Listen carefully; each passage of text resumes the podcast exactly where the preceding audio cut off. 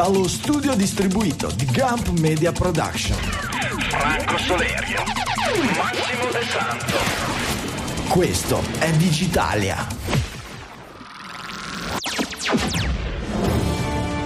Settimana dell'11 aprile 2022, l'uomo più ricco del mondo, il secondo uomo più ricco del mondo e poi Web3, intelligenza artificiale e robotica. Questa e molto altra scaletta per un'ora e mezza dedicata alla notizia, quella digitale, all'italiana. Dal mio studio Liguria 1 di Sanremo, qui è Franco Solerio. Dallo studio di Milano Isola, Michele Di Maio. E dallo studio di Roma, Giulio Copini.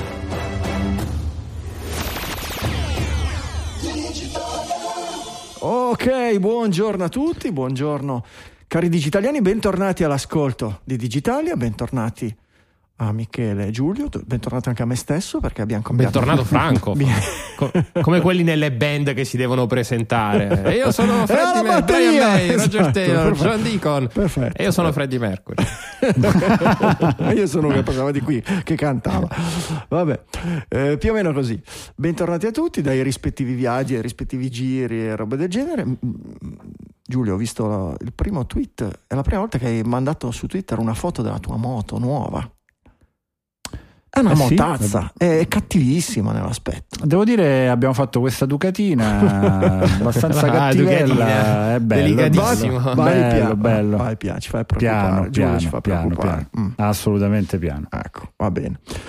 Michele è tornato a Dubai, tutto a posto a Dubai Michele? Va benissimo. Ti hanno accolto come Michele A, quello di Digitalia, passi, passi pure? Oppure, Al oppure Michele. T- oppure ti hanno portato Al nello Michele. stanzino quello per l'ispezione rettale robe del genere? Sì, quello all'ultimo piano del Burj Khalifa proprio. Quello. Ah, lì sopra in cima. Esatto. Ok, non voglio sapere altro. E cominciamo allora con le notizie della settimana. Io qui ho cambiato tutta la cosa, eccolo qui ho cambiato tutta la superficie tattile, non trovavo più il tastino per, il, per l'inizio di un nuovo capitolo. Cominciamo con il numero uno, l'uomo più ricco del mondo, quello che è diventato, si alterna oramai, è, è, è una, sono coppie Bartali che se le danno di santa ragione per questo primato così curioso, così particolare.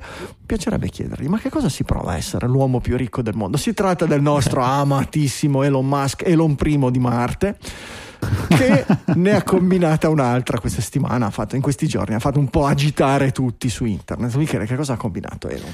Ha combinato una serie di cose perché ovviamente non bastava comprare il 9% di Twitter diventando il primo azionista uh, di, di, Twitter pur non um, insomma questa, questa soglia non gli permetteva comunque di avere un controllo diretto sulle eh, decisioni, decisioni, di Twitter.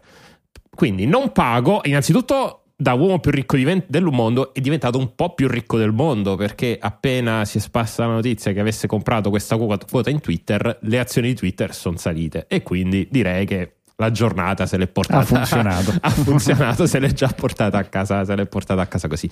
Però appunto eh, Elon Musk comunque ha comprato un pezzo di Twitter per perché alla fine è il suo giocattolo preferito, lui è sempre lì su Twitter, ogni tanto dice una cosa seria, una cosa, una, ogni tanto dice una cosa meno seria, una, ogni tanto dice una cosa che non si, non si, capisce se è serio o no, però è un, è un, po', il suo giocattolo. È casa sua. Esatto, è un po' casa sua. Tra l'altro subito prima, subito prima di annunciare di aver comprato e forse di entrare nel board aveva come fa spesso, anche criticato Twitter. Dice: Ma certo. da queste parti non c'è più nessuno, è tutto abbandonato. Potremmo, uti- potremmo utilizzarlo per i rifugiati dall'Ucraina o qualcosa del genere. Scritto. No, credo che quello lo abbia detto dopo. Ah, dopo, essere, okay. esatto, dopo essere appunto, seconda notizia che è circolata poco dopo, è che Musk sarebbe entrato poi nel board, nel board di Twitter per andare a, appunto a influenzare tutta una serie di decisioni advisor. strategiche come advisor. Esatto. Cosa è successo? poi? Terzo atto, terzo atto della storia, che Musk nel weekend poi si è messo a scrivere eh, cose alla Musk tipo eh adesso in Twitter non c'è più nessuno perché lavorano tutti okay. da remoto e potremmo utilizzarlo per ospitare i, rifugi, i rifugiati ucraini al che poi Cosa è successo? Ha risposto Jeff Bezos, la bellezza di, questo, il numero di, due questi del, tempi. Il numero, il numero due, due del mondo che gli ha detto tipo noi in alcune location lo stiamo, lo stiamo già facendo perché non facciamo una cosa insieme e poi ha detto ok va bene si sono dati la bella pacca virtuale sulle spalle e siamo andati avanti. In realtà non è vero poi ha scritto, ha scritto altre cose. Perché ha scritto perché mi ricordo che ha scritto altre cose? Perché poi c'è stato un, un, tweet, un tweet di Parag Agraval, che è il nuovo CEO di Twitter che ha, eh, ha sostituito Jack Dorsey, il quale ha messo fuori un, uno statement, una dichiarazione in cui si dice: no, abbiamo scherzato, Elon Musk ha deciso di non entrare nel, nel board. Auto, esatto, in maniera assolutamente autonoma. Eh, e infatti poi lui dice: I can share about what happened anzi, here's why I can share what happened. Quindi questo è quello che posso dire di quello che è successo. Quindi eh, mi immagino che c'è anche entrare, qualcosa che non poteva dire. Prima di entrare ancora nel merito, eh, la forma. Hai notato come ehm, il CEO di, di, di, di, Twitter ha twittato lo, lo statement, la, la, la, la dichiarazione di Twitter? Nell'immagine. Sì esatto. È troppo lunga non cioè, ci stava. esatto. Cioè Twitter soffre ancora di questo piccolo particolare problema in cui tu puoi scrivere i tuoi 200 quanti sono caratteri? 190 290 perdo sempre il conto non mi ricordo più. Eh, 280 caratteri. Eh, puoi allegare un'immagine che di fatto in, in byte ne, ne occupa centinaia di migliaia di più ma se vuoi allegare un testo più grosso, scrivere un testo più grosso, non, non puoi. E lo Beh, stesso... in realtà puoi concatenare più tweet, eh? Sì, certo. Non so fino a ma, quanti, ma, l'amministratore, ma il CEO di Twitter non lo sa. o forse comprende bene che è molto meno efficace, perché se sta tutto nel primo tweet pur se con un allegato eh, molt- ha molta più visibilità piuttosto che una catena di tweet dove spesso viene affiorato nell'interfaccia di Twitter solo il primo e solo chi è interessato legge tutto il resto della catena. Io dico, senza aumentare il numero di caratteri totali, come tu permetti di allegare un video uh-huh. o una foto, perché non permettere di allegare un testo? Nella Su Mastodon, preview... se non ricordo male, funziona così. Puoi eh, allegare un paragrafo uh, al tuo tutto. Perf- perfetto, per cui fai affiorare i primi 280 caratteri nella prima pagina, poi se uno vuole clicca come una foto si allarga, si allarga tutto il testo, in modo che la gente può magari fare, non so, quelle cose tipo copia e incolla che addirittura sull'iPhone sono riusciti a implementare dopo anni e anni di prove, di cose. Vabbè, lasciamo perdere. Sì, che poi, che poi la polemica c'è stata molto anche sulle funzionalità un po' traverse che Musk ha cominciato a sondare, tipo il classico classico bottone modifica su cui fece il sondaggio, che poi credo che ha cancellato anche quel tweet. Sì. Volete il bottone modifica? Sì, no. Cioè, eh, sondare poi, appunto, rientra in, quel, in, quella serie di tweet che ha sparato su, dal appunto mettiamo il bottone edit al togliamo alla W a Twitter. Che... Quindi fondamentalmente Twitter è il videogioco preferito del miliardario più grosso del mondo che ha detto non mi piace tanto come funziona, voglio aggiustarlo, vabbè, me lo compro. Sì.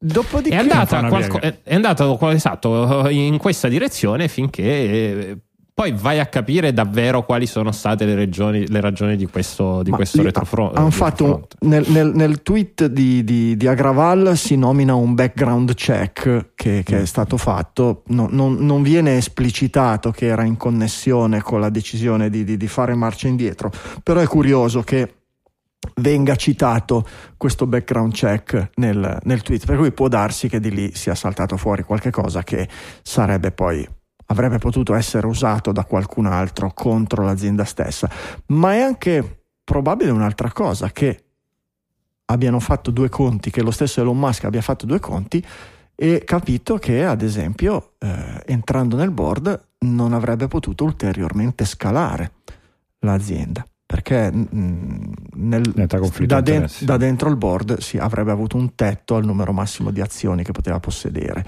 E, mh, e quindi, sì, tipo il 14 e 9, qualcosa del genere. E quindi questo potrebbe averlo, eh, averlo dissuaso e, perché magari mh, ha suo desiderio di aumentare.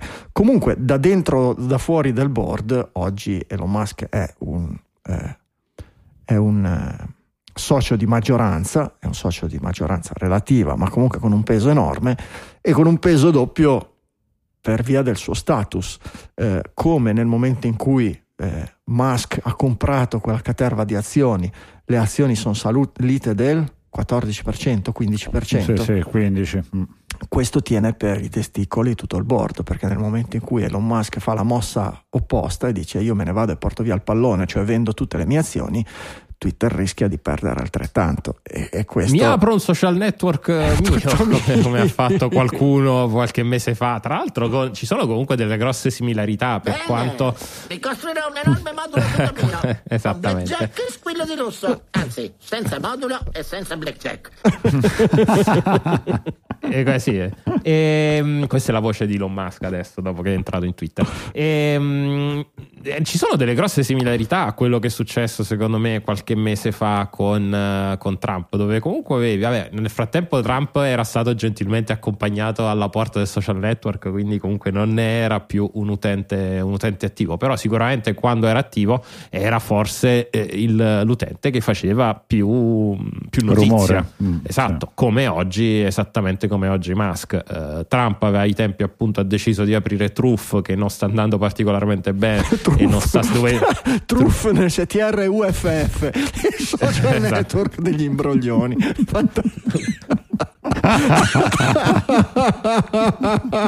Mi piace matto. Eh, ragazzi, abbiamo il titolo della puntata. Scusa, allora ti farò la truth Grazie, con, il, sì. con, la, con, la, con la lingua. Ma è il Covid, io non, non metto in dubbio la tua pronuncia inglese, è il Covid, certamente. Esatto, assolutamente. E, mh, mentre invece Musk ha deciso adesso di comprarsi il pallone. Non so se Trump avesse la, la disponibilità economica di farlo. Ha deciso di investire in altro modo. Vabbè, e dal numero uno passiamo al numero due, che è Jeff Bezos, che è stato scalzato. Ogni tanto non è la prima volta che dialogano direttamente e in pubblico via Twitter i due. Uh, la prima notizia è che Bezos si è detto super orgoglioso del fatto che Amazon è stato è risultato in classifica numero uno tra i posti dove uno vorrebbe lavorare in una classifica su uh, LinkedIn. LinkedIn. Sì. Esatto, con una metodologia di LinkedIn, quindi è un po' anche lì darsi sulle, mappacche sulle spalle da, un, da, una parte all'altra della strada, da eh, qualche parte in il, Silicon Valley. Il tizio, che, il tizio, che, pulisce il sedere al robot che scarica i pacchetti dalle mensole non è su LinkedIn, vero? Non, non vota in questo Dici, tipo non di fa classe. parte del dataset. Mm, mi, sa di no, mi sa di no. Mm. Però è interessante, è interessante vedere che appunto qui parla di posto numero uno di dove le persone vogliono lavorare, ma perché magari banalmente queste persone non hanno un lavoro e dico vabbè, e che devo fare? Vado a lavorare per Amazon, considerando che l'economia americana gira abbastanza bene, i posti di lavoro non mancano. Dice, preferisci però... spazzare Beh, la facciamo... polvere del deserto dello Wyoming o lavorare esatto. o pulire i cessi dove fanno una pipì i premessa. robot di Amazon? Vai Giulio, premessaci. No, il tema è che per moltissime delle multinazionali avere questi premi, reward eh, e congratulazioni varie su best place to work e cose del genere in cui, in cui essere è una cosa che- a cui puntano molto perché eh, dà punteggi che poi in qualche modo finiscono anche all'interno di- degli indicatori su cui investono i fondi. Certo. in termini di attrazione investimenti, un po' come adesso è l'indice della sostenibilità, eccetera, eccetera, anche questa parte qui è molto rilevante. Su LinkedIn credo che una delle parti che in qualche modo porti a questo risultato il fatto che i profili del- de- de- che vengono postati da Amazon come attrazione talenti eh, sono legati molto ovviamente alla parte tecnica. Quindi, essendo molto legati a ingegneri, sviluppatori, mh, eh, si crea moltissimo rumore intorno ad ogni posizione che si apre perché sono posizioni mediamente molto rilevanti. Quindi, credo sia proprio l'esempio di una bolla Non cui è una bolla. Amazon Ma certo, ma proprio con quel certo, pezzettino di back-end. Ma certo, la classica Eh, bolla Silicon Valleyesca, certamente. Ah, sì. Su- su- su- su- Che, che- credo siano diventati anche il primo datore di lavoro battendo McDonald's negli Stati Uniti. Eh, Walmart forse era il Walmart se la battevano, insomma. Sì, sì. Erano Di lì, nuovo- sì, adesso non di era nuovo, primo, la forza lavoro in questione non è rappresentata Esatto, su LinkedIn, esatto. certamente, perché Esatto. per un manager di, di medio livello o un lavoratore in ambito tech di Amazon ce ne sono 100.000 che fanno gli schiavi nei magazzini, che però hanno adesso accesso a una chat, una chat Che per aperta a stare tutti, felici. che una È chat importante. sia la chat della felicità e credo che sia, sia stata presa direttamente da un romanzo di Orwell perché nella chat vengono automaticamente bandite le parole come sindacato, spogliatoio, eh, aumento di stipendio e volgarità. e piantagione. Ora io dico: se tu lavori in un posto dove è vietato nominare il concetto di piantagione perché fa brutto, insomma, sarà due anche domande. il miglior posto dove lavorare al mondo, ma io due domande me le farei. Ecco. Allora, poi, come dire, tutto questo è frutto di un leak e l'azienda ci ha tenuto a specificare che è un progetto ancora non definitivo e che la lista di parole potrebbe essere rivista prima della, da- per la messa in pratica poi del, eh, di, questo, di questo progetto. Questa, Eh, questa- però, questa- sì, questa PR è stata certamente tirata fuori da un IGPT3 perché credo che oramai, oramai tutte le, le press release di queste aziende arrivano, so- sono praticamente ciclostilate. Non, non, non, non No, anche perché Amazon poi ha questa storia in cui se fanno una crudeltà contro i dipendenti loro rispondono ma noi abbiamo a cuore gli interessi dei consumatori. Eh, Sì, ma non era que- certamente. Certamente. Eh, certamente. E- Comunque, ed è bello che c'è in- una delle citazioni di questo testo dice with free text quindi con il testo libero rischieremmo che le persone eh, eh, scriverebbero eh, farebbero interventi nella chat che genererebbero un sentimento negativo tra chi legge e chi riceve, riceve questi messaggi Esatta- Quindi- esattamente, esattamente Orwell. Cioè, se leggi Sì. Orwell dice esattamente quello. Bisogna modificare il linguaggio, bisogna plasmare, scegliere le parole, dare un nuovo significato alle parole, perché modificando le parole, il significato delle parole, modifichi le sensazioni delle persone, il loro pensiero e il loro, il loro sentire. È, è una delle cose più orwelliane che in, in questo mondo ultra orwelliano del- del- di Big Tech, credo che sia una delle affermazioni più orwelliane che abbiamo mai commentato qui su Digitale. È Sì, orwelliano devo dire che è un attributo che si sente fin troppo, non come da, da zero a resiliente, diciamo 7 a, spropo- a sproposito. Però credo che questo sia appunto una definizione da dizionario. Questo vincerebbe il premio Orwell 20 Ecco, perfetto. Eh, Possiamo istituirlo noi il premio Orwell per Digitale. Perché abbiamo il premio Uber male. lì che è in. eh, Abbiamo- è vero, è vero, dobbiamo iniziare a stampare le statuette. Michele, È vero. conosci qualcuno con una stampante 3D? Eh, Aspetta, c'è, c'è qui a terra una strana, una strana cosa che mi guarda. Ragazzi, cioè, eh, eh, quelli di Striscia la Notizia hanno il tapiro d'oro, ci marciano da Dai, 30 anni. dai. Possiamo fare il premio Orwell, il premio Uber, ce ne abbiamo già due. Dai, ragazzi, mettiamoci sotto e. e- e- Meraviglioso, diamo- eh, meraviglioso. Aspetta, adesso guardo su Fingiverse se c'è un, non so, un busto di Orwell. No, mi sa di no. Mi sa che devo, devo Sì, cercare un modello. sicuro. Ci sarà sicuramente. Orwell STL, va bene. Insomma, ragazzi, mh, siamo messi bene, direi, su, su questo pianeta, perché a parte qualche guerricola qui a destra e a sinistra, qualche, qualche pandemia, qualche piccola restrizione di, di, di quisquiglie piccole libertà personali, ma se considerate che il numero due al mondo è fondamentalmente uno schiavista che vieta ai suoi dipendenti di parlare delle piantagioni. E il numero uno è un truffatore che cerca che, che continua a vendere a suon di 8.000 euro un autopilota completamente autonomo da 20 anni la gente continua a pagarlo e lui non gliel'ha ancora consegnato. Direi che siamo messi bene eh? Siamo- inizio a capire perché gli alieni non ci vogliono contattare D'altra parte siamo nell'epoca del capitalismo etico, no? eh, certamente, eh, certamente. Ah, t- tanto poi, ma adesso Musk gli alieni se li va a cercare, ce li andiamo a cercare con i razzetti in giro per, per la Eh, galassia. mamma. Eh, mamma mia. Va bene, numero uno, numero due, numero tre. Il numero tre è il Web 3. Questo articolo che ci hai messo Michele in eh, bacheca sul post. Quanto è davvero decentralizzato il web decentralizzato?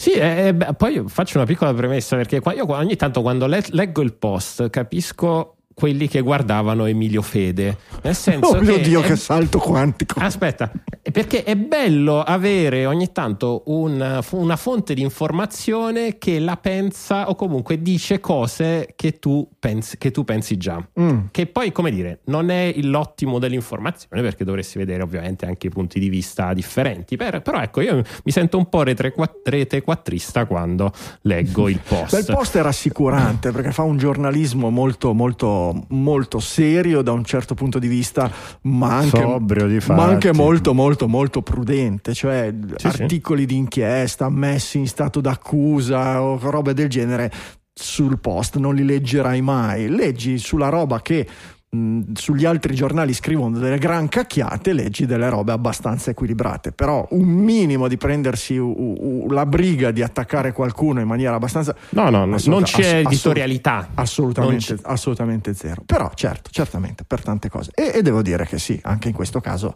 è abbastanza centrato l'articolo.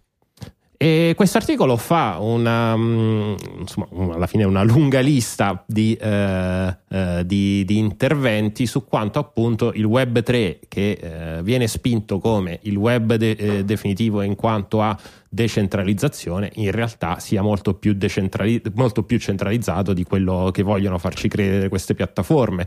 Quindi ad esempio eh, c'è l'intervento di un, di un tal Neil Chaunan che programmatore eh, di- dipendente di Microsoft che invece parla di alcuni servizi del web 3 come Metamask, come OpenSea, come, come Alchemy, eh, sono eh, a tutti gli effetti centralizzati in quanto, ok, il database è distribuito, però poi per interfacciarti con eh, questo, questo database utilizzano applicazioni che sono assolutamente tradizionali, assolutamente centralizzanti e quindi Sì. hai the, the worst of both worlds. Quindi Sì. da una parte In realtà è- è un po' Beh. esagerata questa visione, però c'è del vero. Per rendere, l- l- l- le tecnologie del web decentralizzato sono molto eh, sono abbastanza complicate, sono abbastanza complesse, ecco.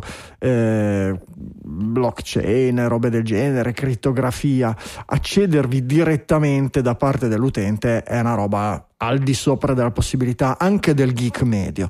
Che cosa succede? Che per accedervi si passa attraverso dei quelli che una volta si chiamavano portali, no? quello che può essere OpenSea per gli NFT o, o robe del genere. E questi sono pochi e fanno da eh, ovviamente da imbuto e fanno da eh, ricentralizzazione in qualche modo. È vero.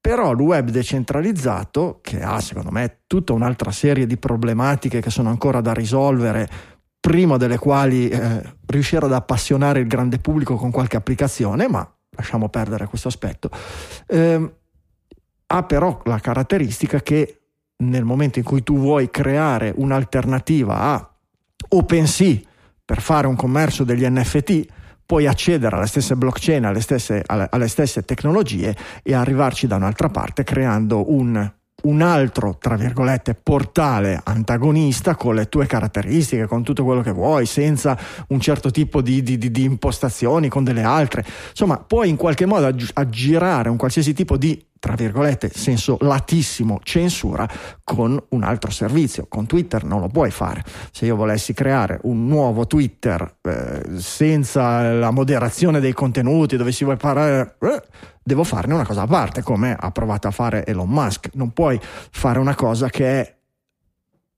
in qualche modo collegata con Twitter, che parla anche con gli utenti su Twitter, ma che risponda alle tue regole. Il web decentralizzato ti permette di farlo, anche se poi si passa a tutti attraverso per ora molto pochi canali. Eh, Mastodon è l'esempio, ma no, Mastodon è il Twitter federato, dove chiunque può creare un qualche cosa, neanche Mastodon, eh, il, la- la- la- la- il protocollo alla base di Mastodon, come si chiama adesso? Eh, eh, oh, ehm, adesso mi, mi- mi- mi- non, non- si chiama Mastodon? eh, no, no, Mastodon è un'implementazione di ActivityPub. ActivityPub è quello che, non lo so, per OpenSea è NFT. ActivityPub è una serie di protocolli che dice come tanti server federati possono federarsi, non federarsi, scrivere gli stessi messaggi, leggere gli stessi messaggi, gestire gli utenti su ogni singolo server e federazioni, come scambiarseli, come non scambiarseli, come... Ecco, eh, Mastodon è una realizzazione open di ActivityPub, eh, neanche completamente in standard, ha delle sue caratteristiche, ci sono delle altre implementazioni che sono a loro volta compatibili, ognuno ha un superset, un subset di, di- di, eh, di funzionalità in comune e alcune magari più proprietarie. Sì.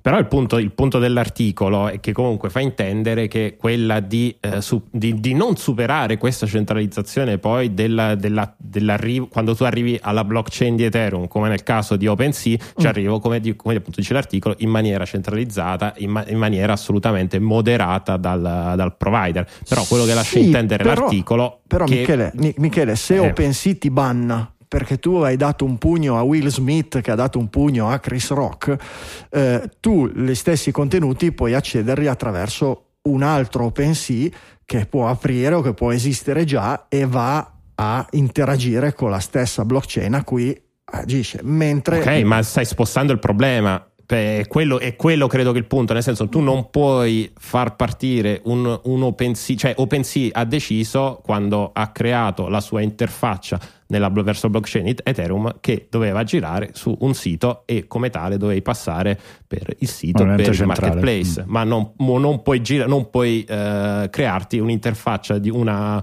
un'istanza di OpenSea sul tuo, sul tuo serverino e utilizzarla per connetterti alla blockchain Ethereum. Non è detto.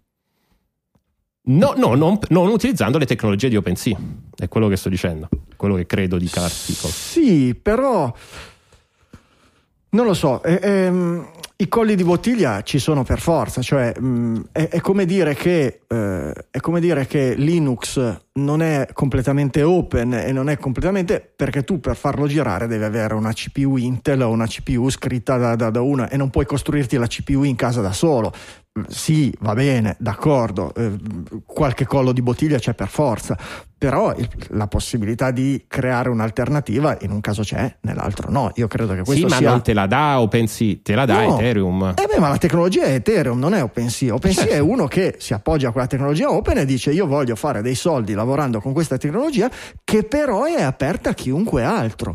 Non costruisco un blocco verticale eh, dove io ho il controllo dall'inizio alla fine, io costruisco solo la parte più alta. L'accesso. Quello che è alla base possono accedere anche miei eventuali competitor. Questa è l'enorme differenza. Credo che in questo articolo non venga fuori, che, che, che ci sia questo grosso eh, equivoco che sia scritto da una persona che ha eh, commerciato NFT passando solo da OpenSea, cosa che eh, pensando che sia un monoblocco, ma il monoblocco non è. Certo che oggi è un oligopolista che la maggior parte della gente passa di lì, tutti passano di lì, ma domani può nascere un WordPress OpenSea, cioè un OpenSea open, eh, open source, che chiunque magari si può installare su un VPS e, e, o sul serverino di casa che parla esattamente con la stessa blockchain con cui parla OpenSea.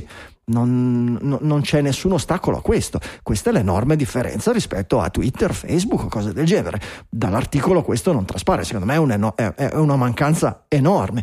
Poi che Web3 abbia tutta un'enorme altra serie di problematiche e che quindi non sia a oggi la panacea di tutti i mali e non sia neanche paragonabile nel suo successo a quello che ha avuto il web 2.0, questo è un altro paio di maniche ed è tutto da dimostrare che ce l'avrà.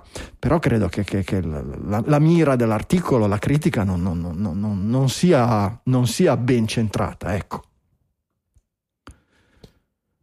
Eh, vi ricordiamo i nostri contatti al volo, i contatti su Twitter, Digitali FM eh, è il nostro account principale, di, Digitalia-BC è il nostro back channel dove passano tutte le notizie che prendiamo in considerazione durante la settimana, è fighissimo se volete avere un bocchettone di notizie tech, vi scrivete su Twitter a Digitalia underscore BC e vi arriva una valanga di roba, tutto quello che prendiamo in considerazione che poi arriva o non arriva in trasmissione. E poi ci sono i nostri account personali, ma se li cercate li trovate facilmente, velocissimamente Doc Franco, Mickey Six e Giulio Cupini, i tre al momento che vi stanno che vi stanno parlando. Mi raccomando, il, la raccomandazione è sempre quella di portare le orecchiette fresche, portate gli amici su Digitalia e Giulio ne ha pensata un'altra delle sue, ve ne parliamo poi dopo i produttori esecutivi. Ma andiamo avanti con le notizie della settimana, gli argomenti della settimana.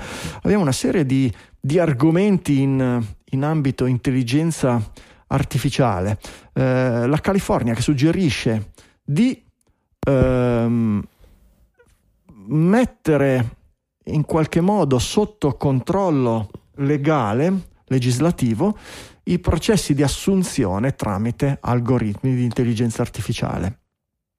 Giulio. Sì, è un, tema, è un, tema, che si sta sviluppando fortemente nel corso degli ultimi anni e nel, proprio negli ultimi mesi ha avuto un'accelerazione anche di interesse da parte del legislatore in più stati americani, in questo caso è proprio la California che ha deciso di prendere posizione. Eh, hanno cominciato ad emergere diverse class action di gruppi di persone che si sono sentite discriminate eh, per processi di selezione che non sono stati considerati mh, oggettivi o comunque guidati da un carattere meritorio che dovrebbe essere il punto di partenza di un, di un processo di assunzione. E sono emerse eh, delle statistiche eh, nelle varie ricerche sia in Europa che in California in questo caso eh, a supporto di questa tesi che vede proprio un utilizzo ormai massivo da parte praticamente del 100% delle, delle grandi aziende di eh, software che si avvalgono di intelligenza artificiale per fare percorsi di assunzione. Eh, altrettanti, mh, mm, eh, diciamo il 100% di questi software utilizzano algoritmi proprietari chiusi che hanno una quantità enorme di bias interni e quindi favoriscono una razza piuttosto che un'altra, un certo tipo di propensione alla carriera in base a caratteristiche sociodemografiche invece di altre, ma anche banalmente sta emergendo, questo lo vediamo spesso anche in Italia, una SEO dei CV, perché se tu non okay. sai come ottimizzare il CV per l'application che vuoi fare, non passi il non verrà mai visto, non verrà mm-hmm. mai visto. E quindi sono tutte tematiche che in qualche modo la statistica dice il 95% di chi fa application su, su un lavoro non viene mai visto. È un tema, è un problema e la California ha fatto una proposta di mettere sotto controllo legale tutte quelle eh, dinamiche di assunzione che contengono mh, possibili bias legati a classi protette per classi protette si intende il genere, il sesso, la uh, disponibilità finanziaria, tutte quelle informazioni che possono creare discriminazione e che non possono farlo sotto, sotto l'egida di questa, di questa legge. Eh, e ci sono tante, tante, tematiche in questo senso. Da una parte si propone l'abolizione completa, dall'altra si propone il fatto di un intervento manuale laddove possa emergere o meno una decisione che possa sfavorire una persona in questo processo Fatto sta che c'è un tema in cui le aziende dicono noi riceviamo centinaia di migliaia di CV e umanamente non riesci a scansionarli tutti, quindi ti serve un aiuto esterno, dall'altra questo aiuto esterno però penalizza in maniera non equa il futuro mercato del lavoro andando a creare poi il problema della futura classe dirigente che avremo nei prossimi anni, quindi è un tema molto delicato e molto sensibile.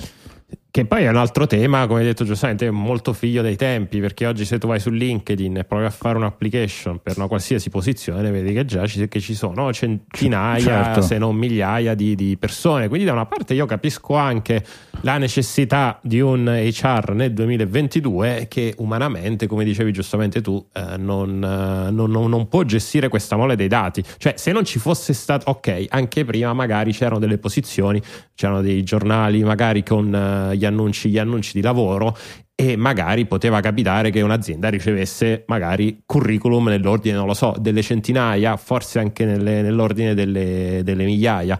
Però ecco, nel 2022 con LinkedIn che rende tutto molto più semplice e immediato e quindi anche la candidabilità di determinare, magari prima comunque avevi l'incentivo, ah devo mandare una raccomandata, devo mandare una lettera, avevi l'incentivo a candidarti per cose su cui avevi una determinata probabilità poi di essere assunto. Nel momento in cui si tratta di fare un, una application che ci, ci, ti impiega 5 secondi, capisco anche che aumenta la sì, di spam. Io credo che, che, il tema qui sia legato al fatto che sia automatizzato con una tecnologia moderna, un processo che però prevede una condivisione di dati sì. pensata in un'altra epoca. Cioè se tu vuoi sì, automatizzare ma... questo processo, forse il sesso si può togliere dall'application. Ecco, ecco, ecco. ecco. Um... Si possono togliere tante cose. A me viene in mente, quando, quando mi ricordo conobbi un professore di economia e commercio, faceva un, un esame del primo anno, eh, non so se nel frattempo sia cambiato, ai tempi non c'era nessun test d'ingresso, al primo anno al suo esame arrivavano 2500 certo, iscritti. Certo, eh, certo. Sapevano a livello di collegio dei docenti, di rettore, eccetera, che mh, per dare, per avere una, una, un corso di laurea, un'istruzione equilibrata, potevano avere solo 200 200 studenti per corso di laurea. Lui era considerato il primo esame difficile, il primo blocco, per cui lui faceva degli scritti, gli arrivavano 2500 scritti e lui li mescolava come fossero un mazzo di carte, iniziava a correggerli, quando aveva 250 test eh, positivi, validi, mm-hmm. il resto li buttava nel caminetto. Eh, questo può sembrare enormemente ingiusto, eh, ma in realtà è enormemente giusto rispetto a qualsiasi altro sistema che introduca che possa introdurre dei bias, nel senso che eh, il mescolare e correggere finché arrivi a 250 test eh, positivi sufficienti eh, dà le stesse possibilità a tutti, sono possibilità randomiche, ma ci sta perché nel momento in cui ci sono 10 posti per mangiare e 200 persone che, che applicano, la cosa più equa di tutti è renderlo randomico. Non è detto che sia la cosa ottimale, perché non è detto che in mezzo alle migliaia di mh, compiti scartati stessa, non ce ne fosse qualcuno ancora più bravo e ancora più meritevole di andare avanti o che sarebbe diventato un economista eccezionale e avrebbe salvato il, il mondo da, da, da, dai pericoli e dai rischi del capitale però era lo strumento più fair, più, più, più equo da utilizzare quello. Eh, oggi stiamo... Ci sta anche però l'investimento in persone, ossia certo. avere un solo, una sola persona che ti corregge certo, 2500 certo, certo. Oggi con eh, l'intelligenza artificiale, con questi algoritmi, con i big data in generale, cerchiamo di fare il contrario, di cercare di esaminare tutti i 2500 candidati in modo da non perderci quello che potrebbe essere il futuro eh, talento che per l'azienda può fare la differenza. Però per fare questo rischiamo di introdurre appunto delle, delle, delle, dei bias, delle ineguaglianze, delle, ingiustizie, eh, ad esempio in ambito di scelta in base al sesso, alla razza, alla provenienza sociale o a cose del genere, che possono essere tutti indicatori che statisticamente e matematicamente sono validi, che però sono discriminatori sono molto discriminatori, nel senso che dici, il, non so, il 90% de, de, dei premi Nobel per l'economia sono maschi bianchi, benissimo, se, se, un applicante certo. è maschio bianco gli diamo un punteggio di partenza, un punteggio in più e questo la, la rete neurale, l'intelligenza artificiale, la rete neurale spesso lo fa in maniera eh, astratta e opaca, senza che nessuno gli abbia detto di farlo e senza che nessuno possa averne coscienza, a meno che non si vadano a fare de, de, dei test, delle prove particolari. E, e, e questo è, è, molto pericoloso. E, anche la selezione umana ha i suoi bias, ovviamente. Eh certo, Purtroppo eh, non c'è una. La non, selezione non è un bias. Una... La selezione è un bias. Per definizione, certo. per defi- è la definizione di selezione. Eh, il problema è quanto vogliamo che sia fair, giusta, equa che dia pari opportunità per, cioè, eh, eh anche lì. Ok, eh, poi allora ci sono delle selezioni... anche la selezione umana non dà, non dà, le pari opportunità. Sì, però qui no, certo, me c'è, certo. c'è, un punto. Poi, poi ci, dobbiamo... so, ci, sono delle, delle, delle situazioni, de, dei, delle caratteristiche che sono molto sfumate, no? Eh, tra gli estremi, no? la razza non è giusto che ti dia dei punti in più, ma certo. l'intelligenza è giusto che ti dia dei punti in più però è discriminante anche quello, perché io se sono meno intelligente di te ho meno diritto ad avere un posto di lavoro. Eh, come fai a misurare l'intelligenza? Però? Eh beh, nel momento in cui fai un test attitudinale, tu misuri un certo tipo di intelligenza, non qualsiasi tipo di intelligenza, eccetera, ma è comunque una discriminazione, ma l'accettiamo. Perché pensiamo che per fare quel tipo di lavoro il, la persona più adatta debba avere quel tipo di intelligenza e io quindi discrimino quelle più intelligenti. Oppure, quindi vive i concorsi. Eh beh, in un, certo, in un certo modo, cioè quella che noi chiamiamo meritocrazia è una discriminazione anche quella. possiamo considerare una discriminazione giusta perché porta a ottimizzare un risultato. Certo per il lavoratore e per l'azienda, ma è una discriminazione anche quella. Perché devono scegliere te che sei stato più bravo a rispondere a, a, alle domande piuttosto che me? È una discriminazione, possiamo vederla da destra o da sinistra. Cioè, dipende come, for- come, formuli il test e che tipo di domande fai. Ricordiamo la storia dei Pokémon per entrare nei casi. Perfetto, fantastico, fantastico. Per cui cioè, è, è, un, è, un, è un terreno scivolosissimo e difficilissimo da trattare. Quando si mettono in gioco delle, delle tecnologie opache di cui, si, in cui c'è pochissima trasparenza, eh, diventa, diventa, molto complicato. Sì, ehm, e, poi credo che l'altro punto fondamentale da sottolineare sia il fatto, come diceva Michele prima, il bias della selezione umana è altrettanto un bias, ma è parcellizzato in ogni azienda e quindi in qualche modo rendi fair anche le, i diversi tipi di bias, mentre la centralizzazione... Ovvio che mi parte un Darth Vader, eh?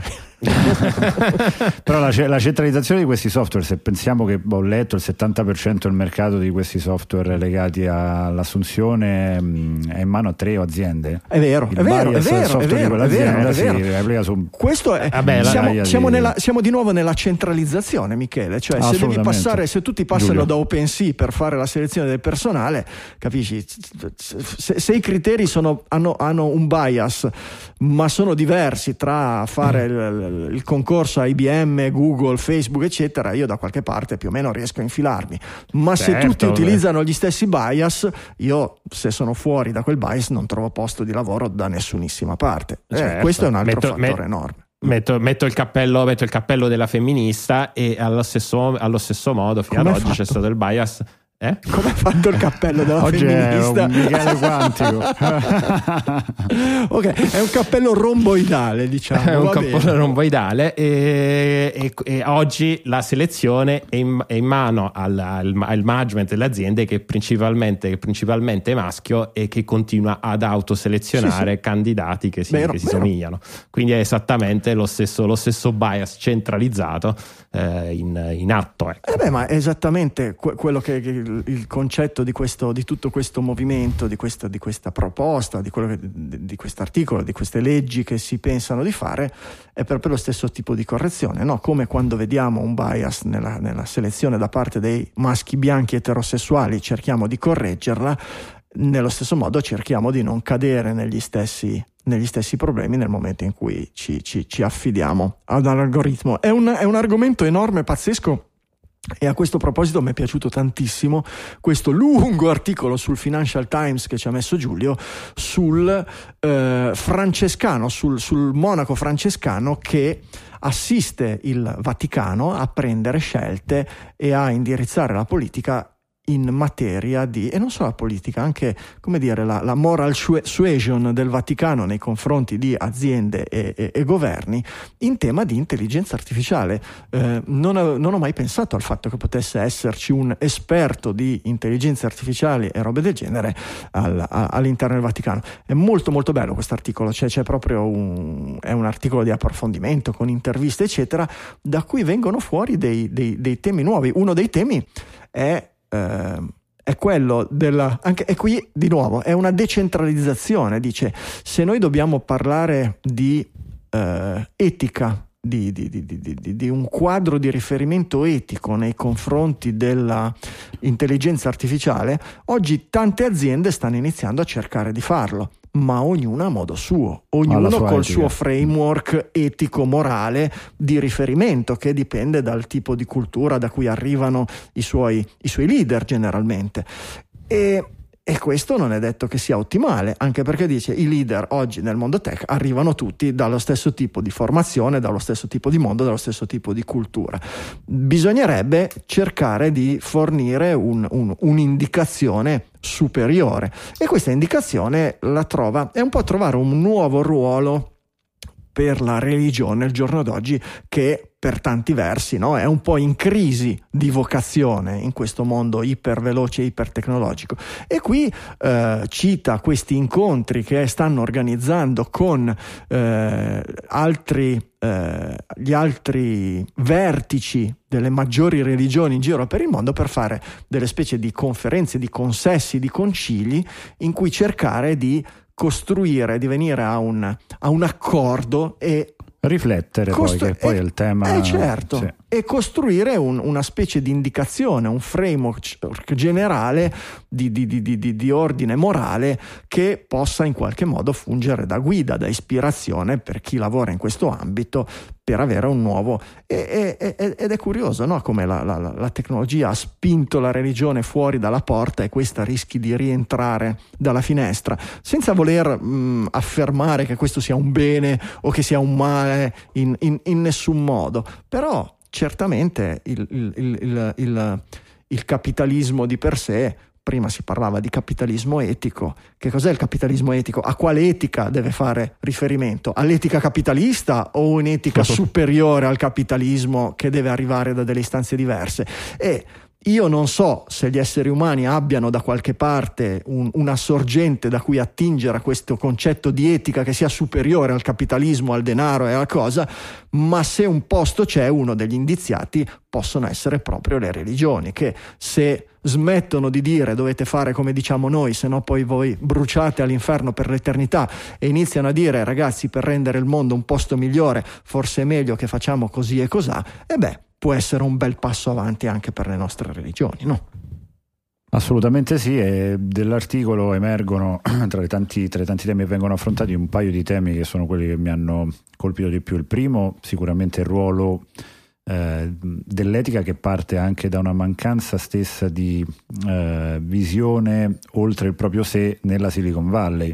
Ci sono dei punti in cui si, si, approfondisce questo tema parlando di come la Silicon Valley abbia sostituito, chiamiamolo Dio, ma comunque una certa tipologia di etica con un'etica in se stessi nell'essere al di sopra delle regole, nel ricreare delle regole che vivono eh, all'interno del mio mondo e quel mondo applicarlo poi a tutti gli altri che in qualche modo si devono adattare perché utilizzano i miei servizi. Eh, questo crea delle situazioni di dittatura non umana, che è un'altra cosa che mi ha molto colpito, in cui c'è qualcosa di non umano che decide se tu sei un rifugiato o no. E sono tutte situazioni dal punto di vista morale ed etico che come esseri eh. umani dobbiamo in qualche modo imparare a confrontarci, perché chiaramente aprono a molti interrogativi. E, ed è anche, se vuoi, mh, mi piaceva sottolineare questa cosa da un certo punto di vista anche storico, il fatto che questi eh, che questo padre Benanti, ma in generale questi francescani abitino e vivano in una zona di Roma che era la zona chiamata la Suburra, quindi la zona del, del popolo, e che da lì nascano queste riflessioni, fa anche in qualche modo pensare al fatto che ci sia un ruolo della storia in questo senso nel volere in qualche modo riequilibrare anche, questi... anche del fatto che sono i francescani a occuparsene non i gesuiti è abbastanza è abbastanza, no, è abbastanza rinfrancante.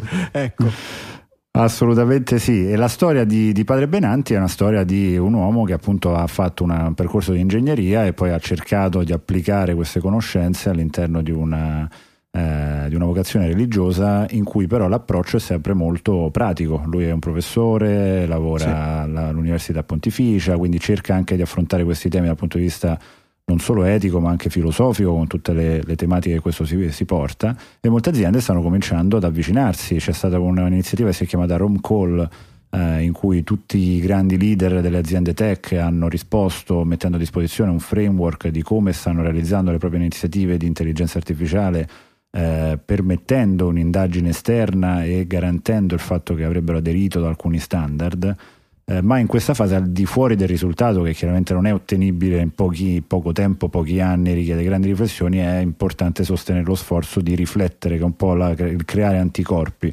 in qualsiasi direzione questo andrà. Eh, e quindi sono son d'accordo, mi ha, mi ha, colpito molto questo approccio e trovo che sia molto molto molto utile.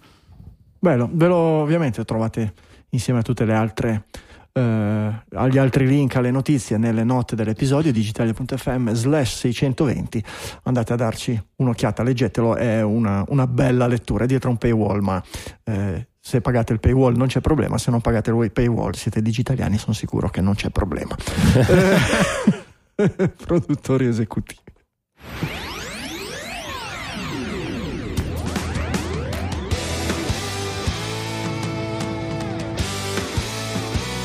i produttori esecutivi, la linfa vitale di Digitalia, quello che Digitalia fondamentalmente si fonda su un minimo supporto da parte di qualche sponsor e del supporto dei suoi ascoltatori che mettono la casacca di produttori esecutivi nel momento in cui abbracciano questo modello di business di sussistenza che si chiama anche value for value, almeno la declinazione del podcasting 2.0, ovvero noi produciamo valore, se voi percepite valore e lo percepite nel momento in cui ascoltate la puntata tutte le settimane, vuol dire che per voi qualcosa vale, ebbene vi chiediamo di trasformare questo valore in un numero con un simbolino dell'euro, del bitcoin, del satoshi, del dollaro, quello che volete davanti, quello che decidete voi e ogni quanto decidete voi lo rimandate indietro a Digitalia, in modo che Digitalia ricicli questo valore e continui a produrre materiale di valore per voi, per le prossime settimane, mesi, anni e anche per chi arriva dopo di voi, come hanno fatto quelli che sono arrivati prima di voi. Che roba complicata, mi sono incasinato. Comunque, fondamentalmente avete tanti modi per aiutarci, quelli del podcasting 2.0 con un'applicazione di nuova generazione,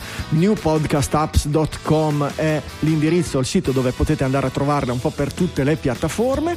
Eh, PayPal Satispay, il vecchio Bitcoin e il bonifico bancario sono gli altri sistemi. Tutti vi danno diritto a essere considerati da noi dei mitici, cioè dei produttori esecutivi, e a essere ringraziati in trasmissione. Eh, Michele, Giulio, chi è che vuole cominciare? Se volete, anzi, comincio io con i. Dai, mi prendo questo. Vai, Vabbè, vai. c'è onore. illuso, però vabbè. Pe- come dici? Volevamo citare noi gli streamer. Però- Prego, prego, prego. Michele, fai tu. No, adesso vai tu. Allora, incominciamo con i pionieri del podcasting 2.0 che hanno streamato Satoshi come non ci fosse un domani e sono Paolo, Paolo Carnevale Bonino, Alessandro Varesi, Nicola Gabriele D, Daxda, Nicola Fort e Anonymous Vari.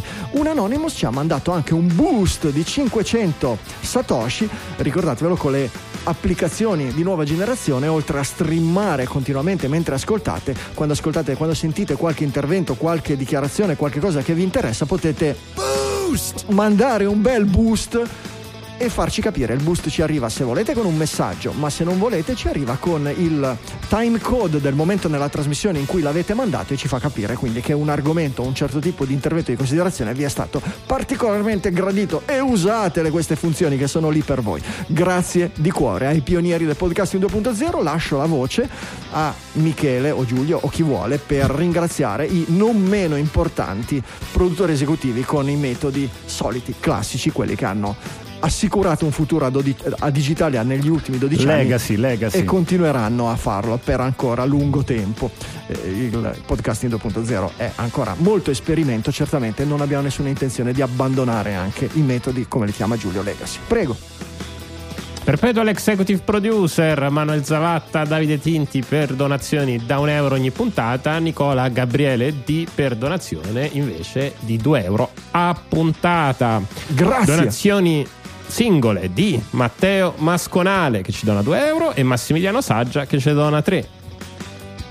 Roberto Barison introduce invece le- la- il blocco dei donatori ricorrenti da 3 euro al mese, seguito da Matteo Arrighi, Nicola Pedonese, Stefano Orso, Federico Travaini, Massimo Dalla Motta, Arnaud van der Gissen, Alessandro Lazzarini, Alessio Conforto, Davide Capra, Giuliano Arcinotti, Marco De Nadai, Cristof Sollami, Raffaele Marco Della Monica, Renato Battistin, Raffaele Viero, FotoGP Barabino Marco e Luigi Ricco. Mitici, grazie a tutti, grazie. Inframezza una donazione singola di 4 euro di Giuseppe Marmo Grazie Giuseppe. per proseguire con le donazioni ricorrenti da 5 euro mese di Matteo Carpentieri, Belletti Massimiliano, Stefano Toldo, Paolo Lucciola, Pasquale Maffei, Fiorenzo Pilla, Andrea Torelli, Andrea Magnoli, Ruben Livrieri e Giovanni Priolo. Mitici, grazie davvero, 5 euro tutti. Grazie. Grazie di cuore.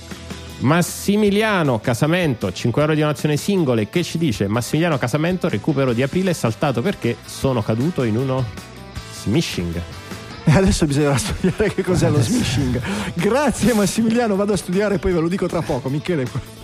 Mirko Fornai, donazione ricorrente da 8 euro al mese. Per continuare con i grandi produttori, che questo mese sono Gianluca Trevisani con 10 euro di donazione singola, Alessio Pappini di- che invece fa donazioni ricorrente ogni mese 10 euro, Sebastiano Amoddio, bonifico ricorrente 10 euro ogni due mesi, ragazzi, queste formule cominciano a moltiplicarsi un po' troppo, ma è l'unico e il solo lead executive producer di questa settimana è Alessandro M che ci Grande. dona ci- 25 euro. Grazie Alessandro, grazie a tutti i produttori, ognuno secondo le sue desideri, le tasche, le sue valutazioni. Noi prendiamo tutto e pieghiamo la schiena e lavoriamo, ricicliamo. e lavoriamo per produrre valore per voi. Value for value, ci teniamo, è il nostro modo di eh, ricevere ricompensa per le nostre fatiche. Vedo che lo è capito e apprezzato. Eh, è apprezzato da tutti voi. Noi continuiamo a lavorare, speriamo voi continuiate a darci retribuzione.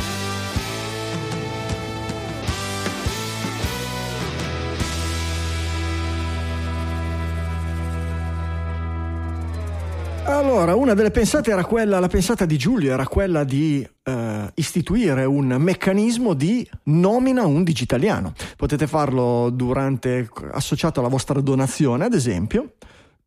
Se mandate un boost Potete mandare un boostagram, ve lo- ricordatevelo che c'è sempre questa possibilità, è molto carina, ci mandate un messaggio eh, attraverso una delle app nel momento in cui mandate 100 satoshi, 500, 1000 satoshi, sembrano roba grossa con i satoshi ma sono proprio bruscolini perché poi col bitcoin che è caduto siamo quasi alla metà del valore delle vecchie lire, per cui ragazzi dateci la mano, mi raccomando esagerate, noi abbiamo bisogno del vostro aiuto e potete appunto associare e nominare un vostro amico, potete farlo anche quando mandate una donazione, potete nominare un vostro amico proto digitaliano e poi dirgli oh guarda che ti ho nominato su Digitalia, noi lo chiamiamo all'azione, gli tiriamo le orecchie se non è ancora un digitaliano, oppure potete quando eh, arrivate su Digitalia per le prime volte o se siete qui da tanto tempo potete nominare chi vi ha portato su Digitalia, per cui il- una specie di, di reverse callback, chi potete nominare chi vi ha eh, portato su Digitalia. Vediamo se questo E di meccanismo fatto in qualche modo è, è sì, è un po' un modo di regalare un po' una puntata di digitalia che è un bellissimo modo Figo, di poter eh,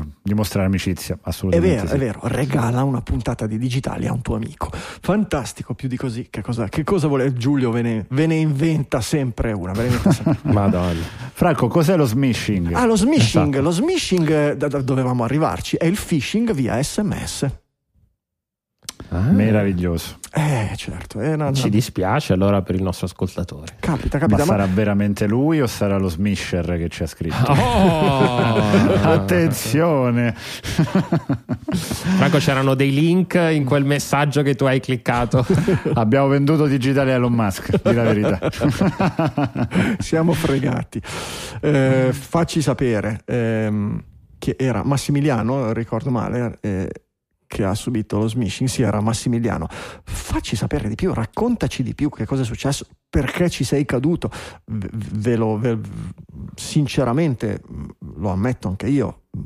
sono caduto, ho rischiato, non sono mai stato vittima, ma qualche link eh, che non dovevo cliccare è capitato a me, a me di cliccarlo. Poi magari mi sono bloccato prima di arrivare al punto in cui mi fregavano la carta di credito, robe del genere.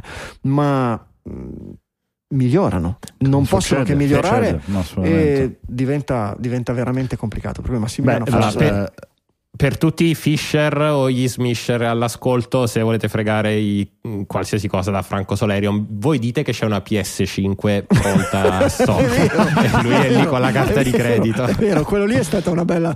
Era un bel. Non era un phishing, era un phishing, era su Facebook, era un link.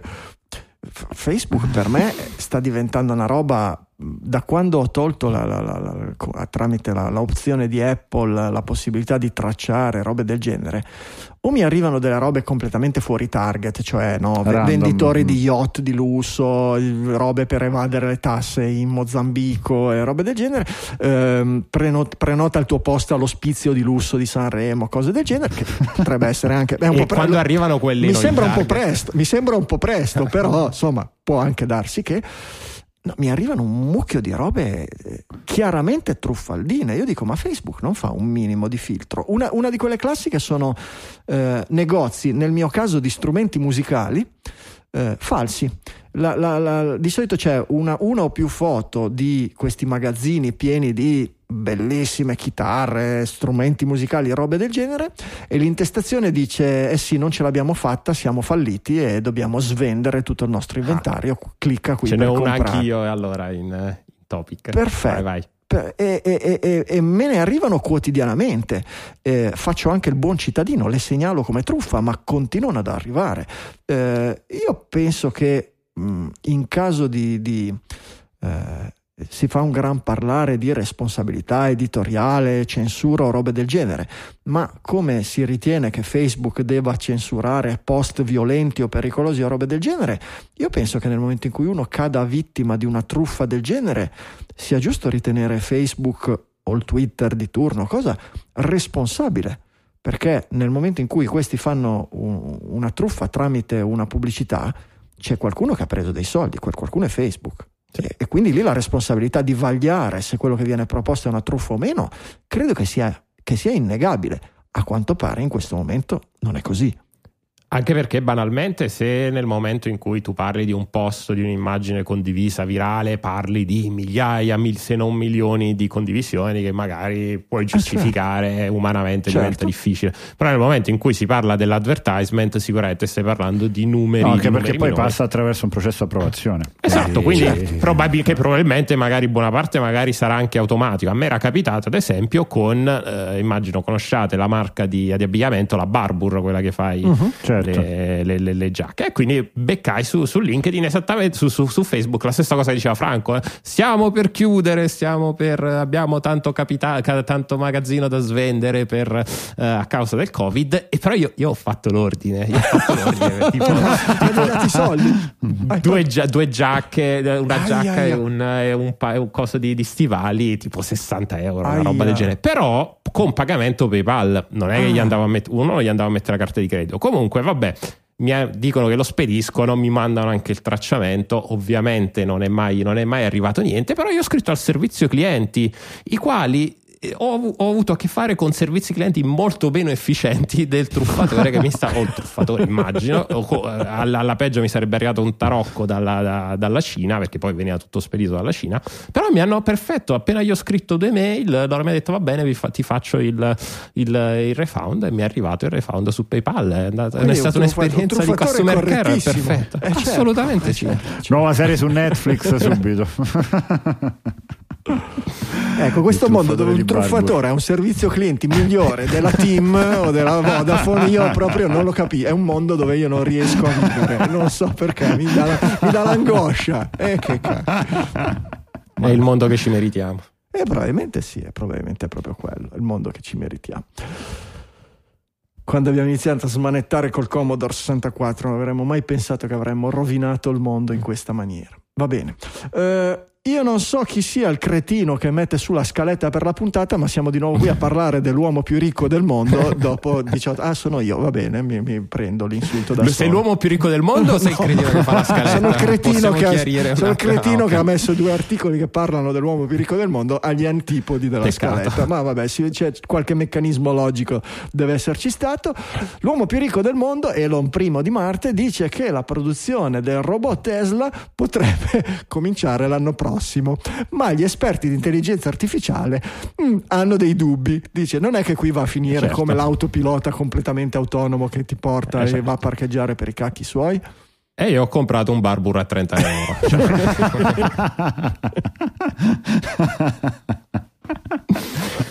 No, anche perché poi di questo robot appunto è stato millantato, non ci sono mai state prove tecniche nel senso di, di materiali, quindi per ora è tutto molto vaporware. Poi magari ci, ci stupisce. Eh, Ma forse no. Sì. Co- come, come- mm, co- cosa deve fare sto robot della Tesla? Cioè, io no. Esistere. Sì, vabbè, ok, quello sarebbe già un bel successo. ma il, la- il feature set, la- le caratteristiche annunciate, cioè, si guida da solo. Gui- Prende la macchina e te la parcheggia. non so. No, allora, praticamente Musk ha detto che questo eh, Optimus, eh, questo anche qua nome poco Bra- distopico, bravi, bravi. Esatto, eh, bravo, complimenti. Ci, man- ci chiamava- ci mancava solo se lo chiamavano Ultron. Eh, alla- eh, è, è progettato per fare tutto quello che, fa- che può fare un essere umano e che non vuole fare. Ok, è un bene. ottimo inizio. Un No, ottimo un inizio. po' vago come Peach, però Ok, ok. Quindi sarà più forte, potrà resistere in condizioni atmosferiche proibitive, potremo mandarli a lavorare a- sulla spalla di Orione o, o ne- o nella cintura di Tannhauser, come si robe- non lo so, va bene. Eh, Vaporware per ora. per ora Vaporware, va bene. E a proposito di sempre a proposito di roba autonoma, invece avete visto la- la- è uscito eh, subito prima della trasmissione, ve l'ho messo in scaletta, secondo me non l'avete visto. Il, ehm, la macchina autonoma della General Motor, questa Cruise, eh, General Motor offre già questo servizio di taxi pubblico autoguidato senza autista a San Francisco. Eh, è circolato un video preso da dei passanti dei poliziotti che cercavano di fermare l'auto autonoma perché aveva forse le luci frontali spente o fulminate o qualcosa del genere ed è abbastanza, fa abbastanza ridere perché ci sono i poliziotti che si avvicinano alla macchina ferma al semaforo ci girano un po' attorno eccetera poi il semaforo viene verde la macchina parte e loro restano lì. salgono sulla macchina la inseguono dopodiché la macchina robotica mette le quattro frecce accosta eccetera. È, è abbastanza, fa abbastanza ridere però è, è interessante Eh, sì. perché ehm, in coda all'articolo c'è un video della General Motors di, che il video è pubblicato su YouTube, ma è il video dimostrativo realizzato proprio per le forze dell'ordine, per istruire le forze dell'ordine a interagire con, i veicoli autonomi come questo. Eh, con tutto quello da, da- dal- dalla- da come interagire a come aprire la macchina in caso di incidente, a quali fili tagliare se la macchina prende fuoco, robe del È genere sempre il verde. fino a, a smontare, e in questo caso è l'arancione. non, non ascoltate Michele perché potreste prendere 4.000 14.000 volte. Maledetto, aveva detto che era sempre il verde. Esatto, è il cavo arancione quello da tagliare, ce ne sono due o tre in giro per la macchina perché quello a 12 volte tagliando quello si spegne completamente tutto. E, e poi fanno vedere come si apre la, la macchina tipo apriscatole, la macchina incidentata con quegli attrezzi che hanno i pompieri. Fa abbastanza impressione che piegano, tagliano le lamiere, di fatto co- come una scatoletta, tolgono il tetto della macchina esattamente come fosse una scatoletta di tonno. Eh, è curioso e la cosa anche qui distopica è che se a voi fanno la multa perché lasciate la macchina da qualche parte o robe del genere, non avete grandi possibilità di ricorso, invece la General Motor istruisce le forze dell'ordine e gli dice se eh, tu poliziotto fermi la, la- la- la- macchina o hai bisogno di, di- di- di fare la multa o robe del genere, ebbene devi fare questo numero e telefonarci e aspettare che arriverà un rappresentante nostro dell'azienda a parlare con te. Esattamente dove c'è la macchina che mi sembra un tantino non lo so un piccolo favoritismo nei confronti di queste aziende che non vedo proprio che cosa abbiano fatto per meritarselo ecco Dobbiamo fare anche noi dei video dimostrativi per le forze dell'ordine per quando ci per fermano. quando ci. Sì, fermate Michele. Allora, certamente possiamo Chiamate un ascoltatore di Digitalia che vi dirà ecco, come ecco, una roba del Eh genere una roba del genere ma porca miseria. Vabbè. Ehm, Due minuti, due minuti per ringraziare il nostro sponsor squarespace.com, la migliore piattaforma all-in-one per pubblicare sulla rete. È un sistema integrato Squarespace dove trovate la soluzione ideale a qualsiasi necessità di creare un sito internet. Perché? Perché è facile da usare, è facilissimo da usare. Non installate niente, plugin, funzionalità, robe strane. No, tutte le funzionalità si aggiungono trascinando dal pannello di controllo direttamente alle vostre pagine gli elementi che volete, immagini, gallerie, portfolio, video, player audio, mappe, tutto con il mouse, il drag and drop esattamente nel posto dove volete che i vostri visitatori poi lo visualizzino. E poi Squarespace è fully managed, che significa che ve ne dimenticate. Una volta che ci sono i contenuti che desiderate, basta, esiste, ci sarà finché pagate, esiste per sempre. Se volete mettere nuovi contenuti, lo aprite e lo aggiornate, ma non esistono compatibilità da verificare, upgrade, aggiornamenti, bug da fissare, eh, Trojan, eh, si occupa di tutto questo si occupa lo staff di Squarespace per voi. E poi il sistema comprende strumenti per la realizzazione di negozi online completi, tant'è che Squarespace è usato da centinaia di migliaia di negozi in tutto il mondo. Gestione magazzino, processazione degli ordini, carta di credito, email per i clienti, tutto con un'interfaccia intuitiva. Una feature di cui vi abbiamo parlato poco è la possibilità di gestire campagne email. Potete chiedere gli indirizzi ai vostri visitatori e trasformarli in clienti assidui impostando campagne di comunicazione via email. Anche qui ci sono template ultra professionali da cui partire per poi personalizzarli come meglio preferiti con i vostri loghi e le vostre grafiche analitiche complete poi vi aiutano nel seguire l'efficacia della campagna. E come qualcuno ci ha chiesto nella sezione supporto del sito di Squarespace ci sono tutte le indicazioni di tutorial per essere sicuri che il vostro sito sia completamente a posto con il GDPR se poi avete problemi c'è il supporto utenti a disposizione 24 ore su 24 7 giorni su 7 vi rispondono direttamente da un ufficio Squarespace. Niente call center in giro per il mondo. Un esperto vi parla dagli uffici se non sa qualcosa lo va a chiedere nella porta accanto all'ingegnere che ha scritto il software, per cui la risposta arriva sempre. Che abbiate un problema tecnico complicatissimo o una richiesta semplicissima semplicemente su come funzioni o se sia possibile un qualche cosa, loro sono lì per aiutarvi, sia che siate utenti paganti, sia se siate in trial gratuita, perché sì, lo potete provare gratis, andate su digitalia.fm slash eh, scusate, andate su squarespace.com slash digitalia e attivate la vostra trial gratuita senza mettere carta di credito, così se poi scade la, la, la, il periodo della trial e ve ne siete dimenticati perché non vi serviva, non avete assolutamente nessun problema, nessuna sorpresa. Ma il giorno che vi ricordate di Squarespace e di Digitalia, vi ricordate che Squarespace fa per voi perché dovete aprire il sito per lo zio, per l'amico, per la gara di calcetto del figlio, qualsiasi cosa, ricordatevi di Digitalia, del codice coupon che è proprio Digitalia, lo, ins- lo inserite nella casella promo code e vi dà diritto al 10% di sconto sul costo del primo anno di abbonamento. Grazie a Squarespace per aver sponsorizzato anche questa puntata di Digitalia. E bravo Franco che ecco non trova il jingle perché ha cambiato la posizione di tutti i tastini ce l'abbiamo fatta, ci bisogna ricostruire un pochino di memoria manuale, di memoria sulla nuova superficie tattile. Eh, con cosa, con cosa andiamo avanti? Qui. Sempre intelligenza artificiale, da lì avete letto sono usciti un po' di articoli su questo Dalì, che ovviamente è una storpiatura in gergo webbiano di Dalì. Salvador Dalì è una, la nuova declinazione, abbiamo parlato un po' di tempo fa. Un misto fa. tra Salvatore Dalì e Wally. Eh, certamente, è vero, certamente. Ma noi lo chiameremo dalle due perché è molto più bello. dalle due, ah va bene, dalle due dalle alle tre, due. io sono lì, faccio i disegnetti se volete. è una roba così, va bene.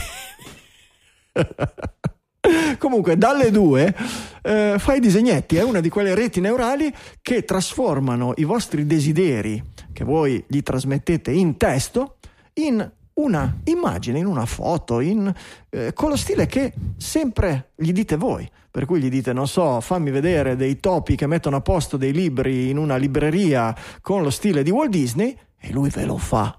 Eh, i, le, le, le, declinazioni precedenti erano già impressionanti. Questa roba qui fa paura, è una roba da, eh, sì. da 2001 di sé nello spazio. Esatto, quello che, di cui abbiamo parlato oramai mesi, se no, più di un anno fa per GTP3, per i, per i testi, questo fa ancora più impressione perché Boh, non lo so, boh, non lo so mi, credo che sia una cosa molto più difficile, eh, molto più difficile da fare. E oltre a questo, è, almeno gli esempi che ci sono, oggi non è pubblica, c'è una waiting list e sarà ad invito, non so quanti inviti, non so se sarà per tutti o solo per i ricercatori, in stile uh, uh, OpenAI, quindi soltanto come anche era successo per, per il GTP3. Uh, però boh, è impressionante, non, non so come altro descriverlo. Sì una delle, delle cose di esempio è il panda, una corsa nel deserto in moto, eh, anzi con la mia gang di motociclisti panda. Pazzesco. Il panda con la eh, bandana sì. rossa al collo, che nessuno gli ha detto di farla, ma fa molto motociclisti nel deserto, con la maschera sugli occhi. Pazzesco. Il, il, eh, il mostro viola, il mostro peloso viola che gli fa questi, questo, tutto questo, questo, questo, ambiente viola, questo mostro peloso che è un uovo, con questi occhi verdi che sono veramente mostruosi e spaventosi. Vuol dire proprio, no? Entrare nel merito proprio del senso. Cap- capire, sì, sì. se vogliamo, no? capire il senso del... del no, non so quanto si possa Anche parlare di, emotiva. di percezione sì, o cosa, ma comunque lo esprime. È, è, una, è, una, roba, è una, roba, veramente terrificante. terrificante. Non, non, non vedo e poi che, che poi sia... si vede si vede che sono fatti da un'intelligenza artificiale perché hanno quei contorni, quei tratti, quei colori, anche quel rumore nell'immagine che poi è propria dell'intelligenza arti- artificiale. E sono qua, ed è che, che, è quasi un plus, nel senso che è come se avesse creato come dire, uno, uno, stile, stile. uno stile, mm, grafico, sì. uno stile eh, ident- assolutamente identificabile, anche nei, perché comunque ci sono, se si va a guardare i dettagli, ci sono degli errori, ci sono degli artefatti, non mancano gli artefatti, però fa parte quasi della bellezza e del fascino di queste immagini. Onestamente io spero che il prima possibile la rilascino pubblicamente. Comunque abbiamo la tecnologia per fare queste cose, ma non per bloccare il negozio farlocco di strumenti. Esatto, è, proprio, è proprio così. Incredibile. È proprio così. E beh, ma fa, fa, di nuovo parte del discorso di prima, della, della, della, dell'etica capitalista e non di un'etica che sorveglia il capitalismo, dove c'è l'interesse, dove c'è il, il, il l'interesse economico, si guida la ricerca e, e, si arriva a fare degli investimenti, si arriva a, a, realizzare delle cose che sono sovrumane, quasi divine, e, dove invece c'è semplicemente da, da, da, da, rendere il luogo un posto migliore per vivere tutti quanti, siamo ancora al Medioevo, con, probabilmente anche con la retromarcia ben inserita. Eh, ci, ci, vuole un qualche cosa, che sia la religione, che siano dei comitati etici, eh, non, è, non, è, semplice, no? Perché, di, di nuovo, la religione poteva dire eh, no, chi sei tu per decidere che cosa è etico e che cosa no? Chi l'ha, chi l'ha detto che devi essere tu? Dici, l'ha detto il Signore al piano di sopra, dice il religioso. Ma invece cancellato quello, Dio è morto e chi è che dà l'investitura per decidere che cosa è giusto per rendere il mondo un posto migliore? È una crisi enorme, che, che è una crisi che c'è fin, da, fin dal Dio è morto da di Nietzsche, ma, sì, ma con sì. l'accelerazione che ci sta dando la tecnologia al giorno d'oggi è, è sconvolgente come, come, come questo può, può, può, essere fondamentale nel decidere le sorti della, del, del, della nostra specie.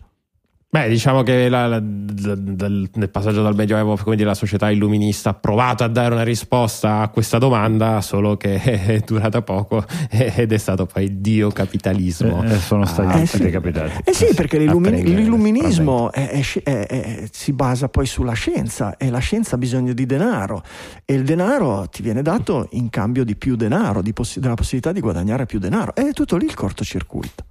È tutto lì il cortocircuito. Ci Il bel periodo della vendita delle indulgenze, Ecco. quanto era tutto più semplice. Tutto molto più Eh, semplice. signora mia. Tutto molto Eh, più sì. semplice, certamente. Però potrebbero fare le indulgenze sulla blockchain. Assolutamente, una blockchain delle indulgenze è una cosa che, che sì, potremmo, Oppure la patch, la patch etica a, a 9,99. beh. Giulio. Esatto, esatto. In app purchase. Patch etica, no, bellissimo. Sì, sì, sì, sì, sì. E certo, tu sei lì che bestemmi su Twitter e ti arriva un alert. Vuoi comprare, vuoi sbloccare L'NFT il, um, dell'indulgenza. L'NFT dell'indulgenza. Certo, con l'iconcina del San- l'NFT dell'indulgenza. Certo, fa- fantastico. Giu- Giulio, parla un po' con, con Papa Francesco. Ci penso io adesso. C'era il nome sì. di quel francescano sull'articolo? Sì, che c'è, mettiamo c'è nome, c'è nome. C'è anche scritto dove abita, per cui mail. Giulio può, and- può andargli a suonare il citofono. Faccio un salto, domani vi Fai due aggiorno. slide. Ah, però andarlo a intercettare per una per uno speciale No, digitale non Max, che quello Max c'ha i suoi giri. Come Max no, in, quei- poi in quegli sì. ambienti lì secondo me un po' di Eh. ascendente ce l'ha dobbiamo Eh. ricordarci di attivare il Cylon Prof sì assolutamente va bene dalla- dalla- dall'etica dall'etica passiamo alle diagnosi psichiatriche 9 su 10 utenti di Twitter depressi identificati da un bot a intelligenza artificiale. Ma io, cosa io potrebbe capito mai andare storto. Ma io poi non ho capito che cosa significa l'88% di accuratezza, cioè su tutto il dataset loro poi sono andati a chiedere davvero il referto medico per capire se erano depressi davvero o no. Cioè non ho capito che significa. Io credo A che queste siano robe assolutamente, l'88%, assolutamente autoreferenziali. proprio, Sì, esatto, a, a esatto. partire dal- dalla definizione di depresso. Sei triste? Sì, ed allora sei depresso. Eh, se- Eh, usi meno emoji. No, questo è. Quel- quel purtroppo- depre- sì, certo, è un segno ma non ce la può fare. Cioè, non- Comunque, l'articolo dice di questo algoritmo che è stato sviluppato per poter identificare in maniera più precisa i segni della depressione su un dataset di utenti di Twitter eh, e prende in considerazione una serie di fattori per me assolutamente mh, fuori luogo, cioè se quante emoji usi, quanti parole, quanti follower hai, eh, cioè tutta una serie di, di- di- di astrazioni di questo tipo messe insieme che dovrebbero dare un'accuratezza a quanto dice l'articolo dell'88% che nel campo dell'AI eh, darebbe un risultato stellare, ma questa accuratezza dell'88% a parte il modo in cui ci si arriva, ma anche non capisco come sia stata verificata rispetto al reale problema depressivo che ha molte complessità anche difficilmente esponibili su- sulla parte digitale, quindi insomma mi lascia veramente molto perplesso ed è il problema di cui stiamo parlando in tutta la puntata, cioè la semplificazione del tutto sotto le leggi della tecnologia crea veramente mostri. eh. Sì, poi comunque stiamo parlando di una ricerca partita dalla Brunel University of London, che onestamente non ho mai sentito, ma sono io, sono io ignorante. che ha E- sede sotto il ponte del London Bridge. Eh sì. No, ma sa- sarà sicuramente un'istituzione, un'istituzione legit, però non lo so, io non la conosco, però noto comunque una certa attenzione nel cercare di eh, mandare in disoccupazione gli psicologi, perché ne abbiamo parlato molto spesso di, di cose del genere, c'è un- una particolare attenzione nel cercare, sarà che l'intelligenza artificiale può avere a che fare con una- un'enorme quantità di informazioni e queste informazioni possono essere anche le parole eh, delle, delle, persone, che parte può essere il lavoro anche dello, dello psicologo, però spesso sì, sai, abbiamo, abbiamo commentato notizie del genere. No, io credo che il grande problema di queste operazioni, che poi possiamo commentare su scala più ampia, sia il cercare di eh, ogget- rendere oggettivo un qualcosa che oggettivo non può essere, cioè non ci può essere un segnale. Beh, non, lo è, già, non lo è già, è molto già difficile in, in psichiatria nel momento in cui esatto. si parla. No, momento, il concetto di depressione eh, non esiste. Il concetto di depressione non esiste. Aspetto. Esiste il concetto di disturbo depressivo maggiore è una patologia ben definita con dei criteri per diagnosticarlo, ci vuole uno specialista per diagnosticarlo e non lo fai con la statistica sulle parole, sugli emoji. Assolutamente. Eh, non, non, non, ho dubbi che si possa creare un, uno strumento in grado di aiutare, di fare ausilio. Un supporto diagnostico. A, a, sì, a un professionista già allenato, che viene allenato a sua volta a utilizzare questi nuovi strumenti come viene fatto già in questi giorni con i radiologi e che possa aumentare la sua performance, esattamente come un fonendoscopio aumenta la, for- la, la, la, performance del cardiologo che prima doveva appoggiare l'orecchio sul, pezzo, sul petto del paziente. Ehm, però tra il dire che cre- creiamo degli strumenti migliori, no? la Bicycle for the Mind di Steve Jobs, a dire creiamo dei computer che fanno tutto da soli, eh, ce ne passa molto. E dei computer che fanno tutto da soli è anche molto è anche molto pericoloso. Nel momento in cui parliamo di disturbo mentale, nel momento in cui parliamo di un disturbo, una delle, una delle caratteristiche per parlare di disturbo depressivo è che, eh, ed è imprescindibile, è che questo comporti una modificazione o un pericolo eh, o una modificazione della, della, della, della vita del paziente o delle persone che gli stanno attorno. Ehm, c'è un rischio di, di, di, poi il giorno d'oggi, dopo quello che abbiamo vissuto subito dopo la pandemia, c'è un rischio addirittura di medicalizzazione forzata per algoritmo, cioè tu sei pericoloso per te stesso o per drammatico, gli altri, il computer drammatico. ha detto che sei pericoloso, ti obblighiamo a prendere il farmaco, se no non ti diamo il lavoro, se no ti decrementiamo il tuo punteggio sociale. Avete letto a proposito che ha che in Emilia Romagna hanno, hanno iniziato a, hanno introdotto il, non, il, il, post del Corriere della Sera non, non, non l'hanno scritto, ma se cerchi Emilia Romagna credito sociale, in Emilia Romagna, in alcuni comuni, c'è un sistema di credito sociale analogo a quello cinese, facoltativo, per il momento assolutamente facoltativo, che ti dà un punteggio un punteggio in base a tutta una serie di parametri e che poi ti dà diritto o meno a determinati sconti quando fai l'abbonamento dell'autobus o robe del genere. Ma è una, è una, roba, è una roba, allucinante. Eh, voglio andare a trovare i documenti originali perché per ora, sì, va approfondito. per ora leggi solo roba sui siti dei complottisti o roba del genere però eh, al di là dell'interpretazione che può essere più o meno complottistica il fatto è vero che questa cosa è stata introdotta e che nessuno ne abbia parlato è abbastanza, è abbastanza allucinante. Allora, mettere insieme questi sistemi di diagnosi automatica, dire abbiamo degli strumenti per eh, prendere il tuo, il tuo comportamento su un social network e metterti addosso un'etichetta di tipo diagnostico, di, di, di, di diagnosi medica o psichiatrica, roba del genere, eh, affiancato a un momento in cui ci sono pulsioni nei confronti di mh, sistemi del tipo credito sociale o robe del genere, su tecnologie già impiantate per altri fini teoricamente, tipo Green Pass e robe del genere, beh, alla faccia dei complottisti c'è da farsi venire una pelle d'oca così sulla nuca. Eh? Da brividi, da brividi, assolutamente da brividi. C'è da, c'è. Perché poi una, de, una, delle cose che mi ricordo che eh, commentammo tanti anni fa nello sviluppo di queste tecnologie era proprio sulla parte anche della, della capacità di comprensione del contesto, eh, che la comprensione del contesto in situazioni mediche ovviamente è fondamentale, ma in situazioni anche pratiche. Mi ricordo, facciamo un esempio che mi rimase impresso, forse Franco l'avevi detto proprio tu, del, del parcheggio, no? che una, un'applicazione del contesto del parcheggio rispetto ad una strada di strisce blu se tu hai un pezzetto della ruota fuori nel contesto non è un problema, ma Certo. analizzato nell'oggettività di quella ruota diventa invece una cosa che potrebbe lasciare spazio ad un'infrazione e questo è il mondo in cui vogliamo andare e quindi Eh certo, la ampliato su queste eh tematiche certo. è mh, drammatico assolutamente Certamente, certamente. Va bene. Eh, Right to repair, che cosa ci, ci interessa? Eh, Ma si può, si può riparare il telefono con più facilità perché Ma, ma vedete- come, sminuire, come sminuire come un- spezzettare in realtà un è passaggio abbastanza- storico. No, ecco, diciamo che c'è questa azienda che è iFixit che eh, sono anni eh, che prospera sulla rete dando eh, istruzioni inizialmente ai geek e via via allargando la sua platea eh, per smontare aggiustare e magari riparare i suoi dispositivi. È nato come un qualche cosa, inizialmente si chiamava MacFixit, eh, era orientato solo al mondo del Mac, poi è diventato iFixit perché c'era più gente che voleva smontare l'iPhone piuttosto che il Mac o robe del genere.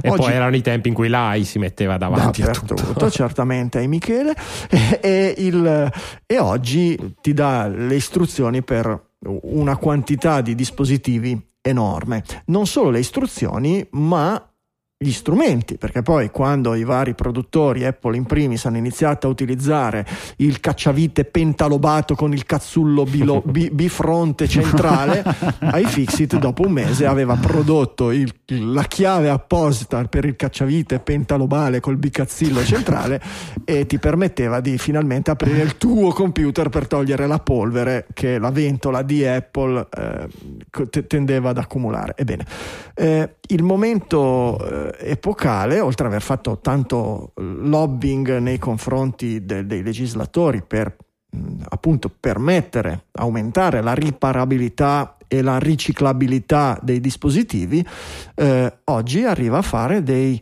ehm, contratti degli accordi con alcuni big della, della- della tecnologia, eh, Google e Samsung in primis, per ehm, fornire ai suoi clienti non solo gli schemi, non solo le istruzioni, non solo gli strumenti, ma anche alcuni, non tutti, pezzi di ricambio. Ed è una roba molto grossa.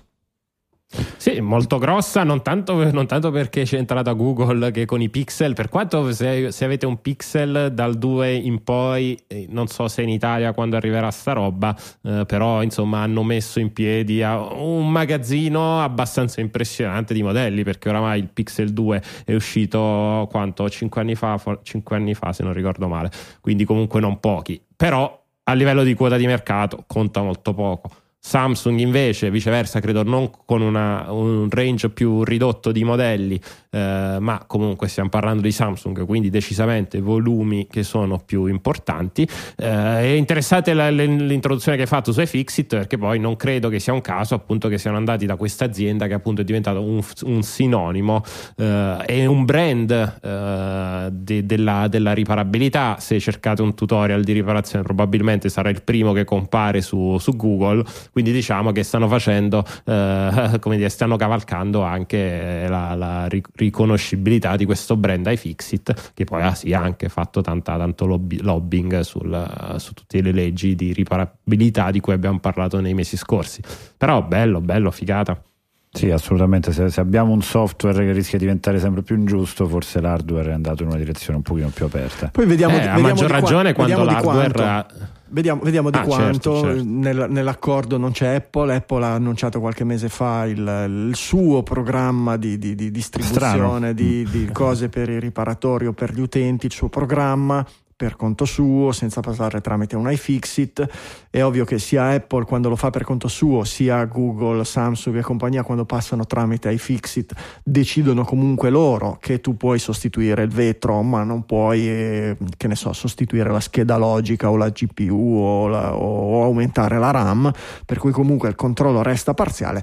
Però comunque è un È un passo avanti. È Sì, un, sì. è un già passo batterie e schermi direi che e beh, cer- certamente sono i motivi principali, sono i primi motivi, sono le, le- due cose più deperibili, diciamo, di un dispositivo, specialmente di, un- di uno smartphone o cose del genere. Certamente. Ehm, visto che abbiamo parlato di credito sociale, social, diagnosi su social e robe del genere, questa notizia vi farà certamente piacere.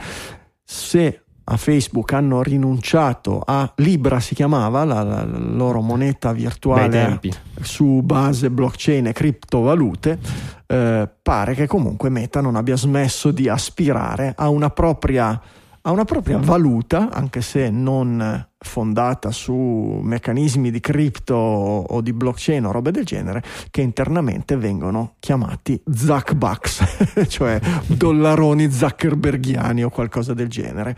Che dovrebbero, dov- cosa dovrebbero servire, Michele? Gli Zuckbucks? Non vedo l'ora di non possederne nessuno. Eh, due, scopi, due scopi principali. Da, da, da una parte, diciamo, mm, chiamiamolo un- una moneta per l'in-app purchase, quindi se all'interno di un'applicazione che vive nell'ecosistema di Facebook puoi usare questi equivalenti del- della moneta corrente per comprare, eh, per comprare oggetti Crediti. in gioco, sbloccare, sbloccare cose, eccetera, eccetera. L'altra, mh, l'altro scopo pare che sia per invogliare le persone a usare più Facebook, quindi in pratica sia- siamo al punto che devono pagare la gente per usare Facebook. Eh, però sì, si parla di attività particolari. Il, il meccanismo non credo sia quello di pagare la gente, ma sia il fatto di darti eh, nel momento in cui tu accumuli in qualche modo del denaro, non so, tu compri una app eh, tramite Facebook, una app sullo store di Facebook che Apple è stata obbligata ad aprire perché ne abbiamo parlato le altre volte, il side loading, robe del genere. Tu compri pagando con la carta di credito una app e in cambio ti danno, c'è una promozione che ti danno il 10% indietro in Zuckbucks. Eh, Eh, quello è l'utilizzo numero uno, ma qua si parla anche di social token che potrebbero Certo. essere eh, dati nel caso in cui fai de- d- utilizzi Facebook, u- qui si parla quella, di meaning- quella è la meaningful cosa contribution. Quella è la cosa peggiore, è, è la cosa ulteriore, ma comunque il fatto che ti hanno dato il resto in Zuckbucks ti invoglia automaticamente a tornare su Facebook perché dici ho del denaro lì, Certo. non posso tirarlo fuori, posso solo fare Eh sì, delle sì, altre spe- faccio- posso comprarmi un'altra giacca di Barbour spendendo 20 Zuckbucks o robe del Che a me ricordano comunque tantissimo, non so se cogliete la situazione, ma i Bison dollari. E sarà una roba simpsoniana o robe del genere. Sono No, Bison? Street Fighters, il, il film di Street Fighter, Non che visto c'erano il- i Bison dollari. Non, ho visto il film di Street Fighter. E Mi sono perso una Va cosa bene. epica. Va bene. Eh, vabbè, epica come può essere un film Cioè- di Street Fighter. cioè Sharknado. Bello il Bison Dollar. meglio, o non peggio visto di, neanch'io. meglio o peggio di Sharknado? Eh, vabbè, è un mondo, è un mondo diverso. eh, no- no- non si possono fare questo tipo di. Però quanto dura? Quanto dura il film di Street Fighter? Eh, no, non lo so. aspetta, adesso te lo guardo. Street Fighter movie. Però c'è, c'è, c'è Kylie Minogue, Uh. capisci che c'è Jean-Claude Van Damme, gente, di un certo, Eh. gente di un certo livello. Lo Ma trovi cos- a 2,99€ su Google. Ma cos'è Street Fighter e- sfida, sfida finale? Street Fighter? 1995. Street No, Fighter e basta. Street Fighter del 94-95. Ah, ci sono proprio i personaggi Chun-Li Sì, sì, e roba sì, del sì. genere. Sì, Segnala sì, i c'erano i. Bison Dollari che erano appunto questo, questo, eh, questo conio inventato da, da, dal dal no, da Bison. sì. Street Fighter non è disponibile su nessuna piattaforma per lo streaming in Italia. Avvisami quando lo Ah, puoi ecco. guardare. Eh, certamente Vabbè, è un problema grosso questo. Dollari. Però questa è una serie, non è un film. No, questo qui è una serie. Non è, Vabbè, ti metto il link di MD. non è quello del 95, allora è quello del 94. Street Fighter, sfida 94. fina- sì, Street Fighter sfida finale, questo qui con Jean-Claude Van Damme. Oh no, questo Sì, qui sì, c'è su Rakuten. Esiste ancora Rakuten? Google Play, Chili, Microsoft. Apple TV, Amazon. Fantastico. Ci andiamo si- sicuramente a vedere Street Fighter con Jean-Claude Van Damme. Ne- nei prossimi 50 anni penso di riuscire a trovare un paio d'ore per vedere questo capolavoro. Ecco, El- El- Eloisa mi scrive, voglio vederlo, sono fregato. Sono fregato. E Zuckbuck, credito sociale, siamo rovinati, va bene. Eh, saltiamo un po' a piene mani, ve ne frega qualcosa della, della prossima partita, la prima partita della Liga di calcio che verrà trasmessa su TikTok. Come si fa a vedere una partita di calcio sullo schermo in verticale? Io non lo so, bisogna... Eh, scusa, i giocatori sono in piedi, quindi più, ver- più verticale di così. Devi riprendere come, come- co- cos'era? Era Kickoff 2 che no, era, era, Cioè l'inquadratura era da Sensible Soccer. giocatore. da dietro al portiere. Sì, devi fare l'inquadratura Sì, sì. dietro al portiere. Allora No, Sensible Soccer era dall'alto, era kick-off secondo era me. kickoff, era kickoff che, che era, il campo era in verticale. Fantastico, va bene. Ci sarà un Eh, motivo se non è mai stato più ripreso. Sì, penso anche. Però Kickoff è un gioco assolutamente di successo, fantastico. E, e- e poi, in realtà, dal punto di vista del giocatore, vedi eh, il campo e l'azione dal punto di vista del giocatore che cerca di giocare sempre con la fronte verso la porta avversaria, non guarda di fianco. In realtà è- la maggior parte dei videogiochi ti fanno vedere la, la- la- la visione dello spettatore. Mm. la visione dello spettatore da, da- da una tribuna, non, non dalla curva o da quello che è. Vabbè, chi se ne Questo frega. screenshot- Ah no, forse c'era una versione perché sto guardando un po' di screenshot a caso, forse si chiama Kick Off World perché il- i primi sembravano abbastanza simili a Sensible Soccer, però anch'io ho questo ricordo. Sarà un, alt- sarà un altro. Va bene, Michele, sei pronto con le tech news? Oh. Certo. E allora, tech news. Breaking news. Allora, un po' di settimane fa abbiamo parlato dei problemi informatici dovuti al ransomware che ha colpito, che ha colpre- colpito Trenitalia. Molti problemi ci sono ancora, insomma, Trenitalia è ancora in ritardo. Eh, Anker vuole passare dal caricabatteria alla stampa 3D con l'Anker Make M5 che permette di stampare, almeno come pro- promette il produttore, a un terzo della velocità di stampanti 3D di pari livello. Eh, oltre ad avere poi una, una camera con intelligenza artificiale che riconosce nel, il- nel caso in cui producete spaghetti 499 dollari su Kickstarter consegna boh. Eh, secondo la Cassazione, dare del bimbo minchia a qualcuno online costituisce un reato perché definisce una persona con un quoziente intellettivo sotto la media. Eh, se le- l'epi- l'epiteto poi viene usato in un gruppo Facebook con oltre 2000 iscritti, scatta il reato di diffamazione aggravata. Figurati cosa succede se lo dite Digi- su Digitalia con tutte le milioni di persone che ci ascoltano.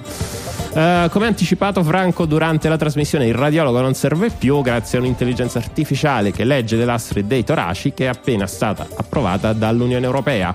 Eh, non vede eh, tanto, eh, anzi, se non vede problemi, manda direttamente al paziente la lastra, se invece la flegga come problematica finisce a un radiologo.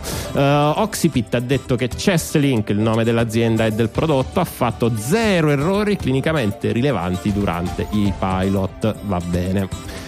Eh, Google utilizzerà i dati di traffico per stimare gli orari di apertura dei negozi nel caso in cui non siano stati aggiornati di recente. Azienda- la zecca reale inglese ha detto che potrebbe rilasciare un NFT a breve, non si sa bene di cosa, non si capisce bene perché, però Lo faranno, vabbè. un altro NFT che non compreremo. A causa delle sanzioni di molti siti russi hanno difficoltà ad emettere nuovi certificati TLS, quindi la Russia si è creata la sua authority. In ogni caso questi certificati non è poi così immediata la situazione perché devono essere poi cer- eh, riconosciuti da altri browser e oggi eh, vengono riconosciuti solo dai- dal browser di Yandex e altre, altre entità russe.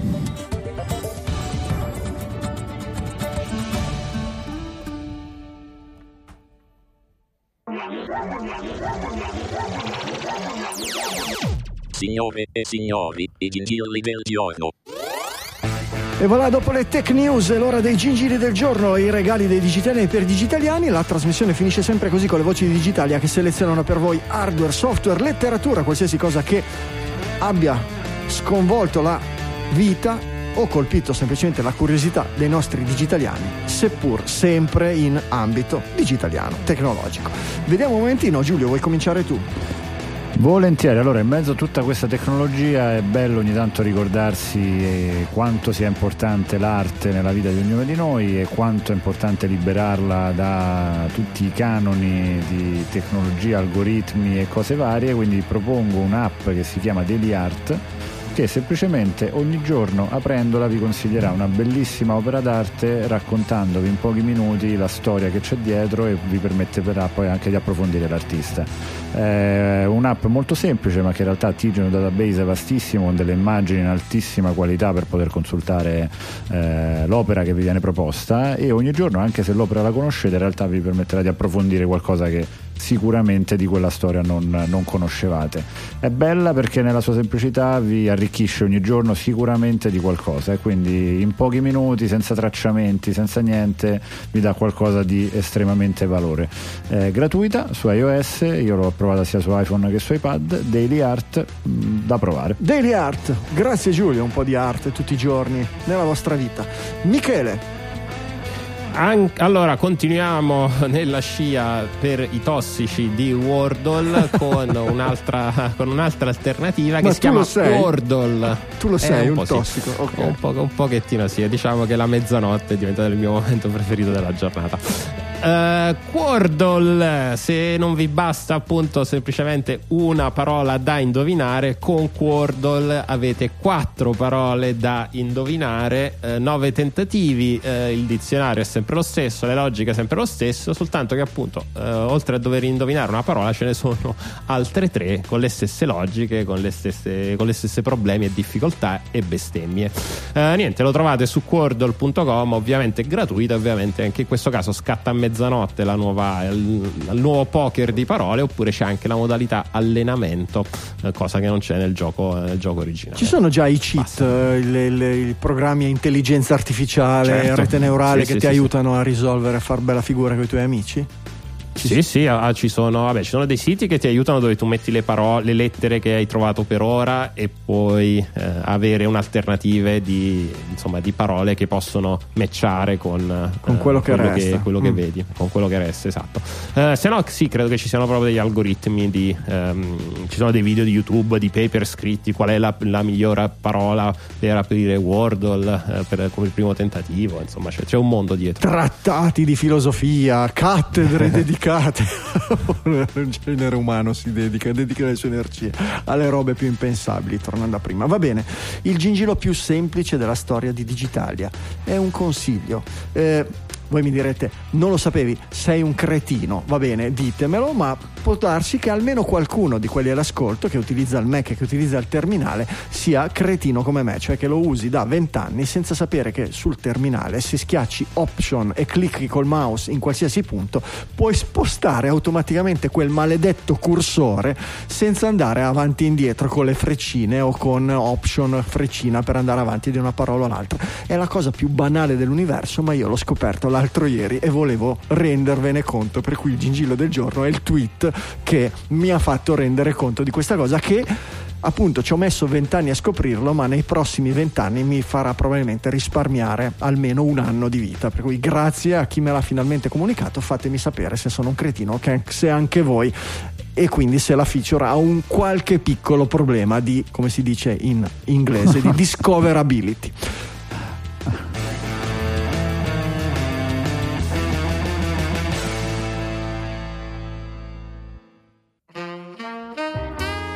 Giulio, usi tanto il terminale?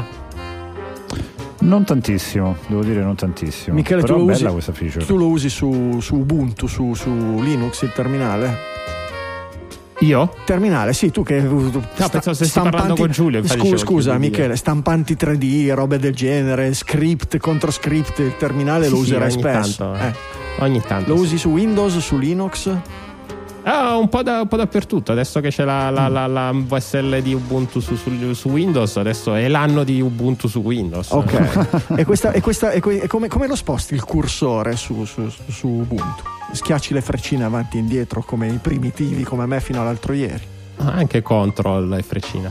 Ah, contro le freccine, invece contro il puntatore del mouse non, non- non- non lo sai? o Mouse, non- o cos'è non il mouse? Io non attacco il mouse, C'hai una track. Ah, no, no, no, usi solo la tastiera. uso solo tastiera. Ok. Qualcosa mi dice che Michele sta cercando di evitare di rispondere alla mia domanda, ma va bene così. Direi che per questa puntata 620 è tutto. Dalle Mi Studio Ligure 1 di Sanremo, un saluto da Franco Solerio. Dallo studio di Milano, un ciao da Michele Di Maio. E un saluto anche da Roma, da Giulio Cupini. Ci sentiamo la settimana prossima con una nuova puntata di Digitalia.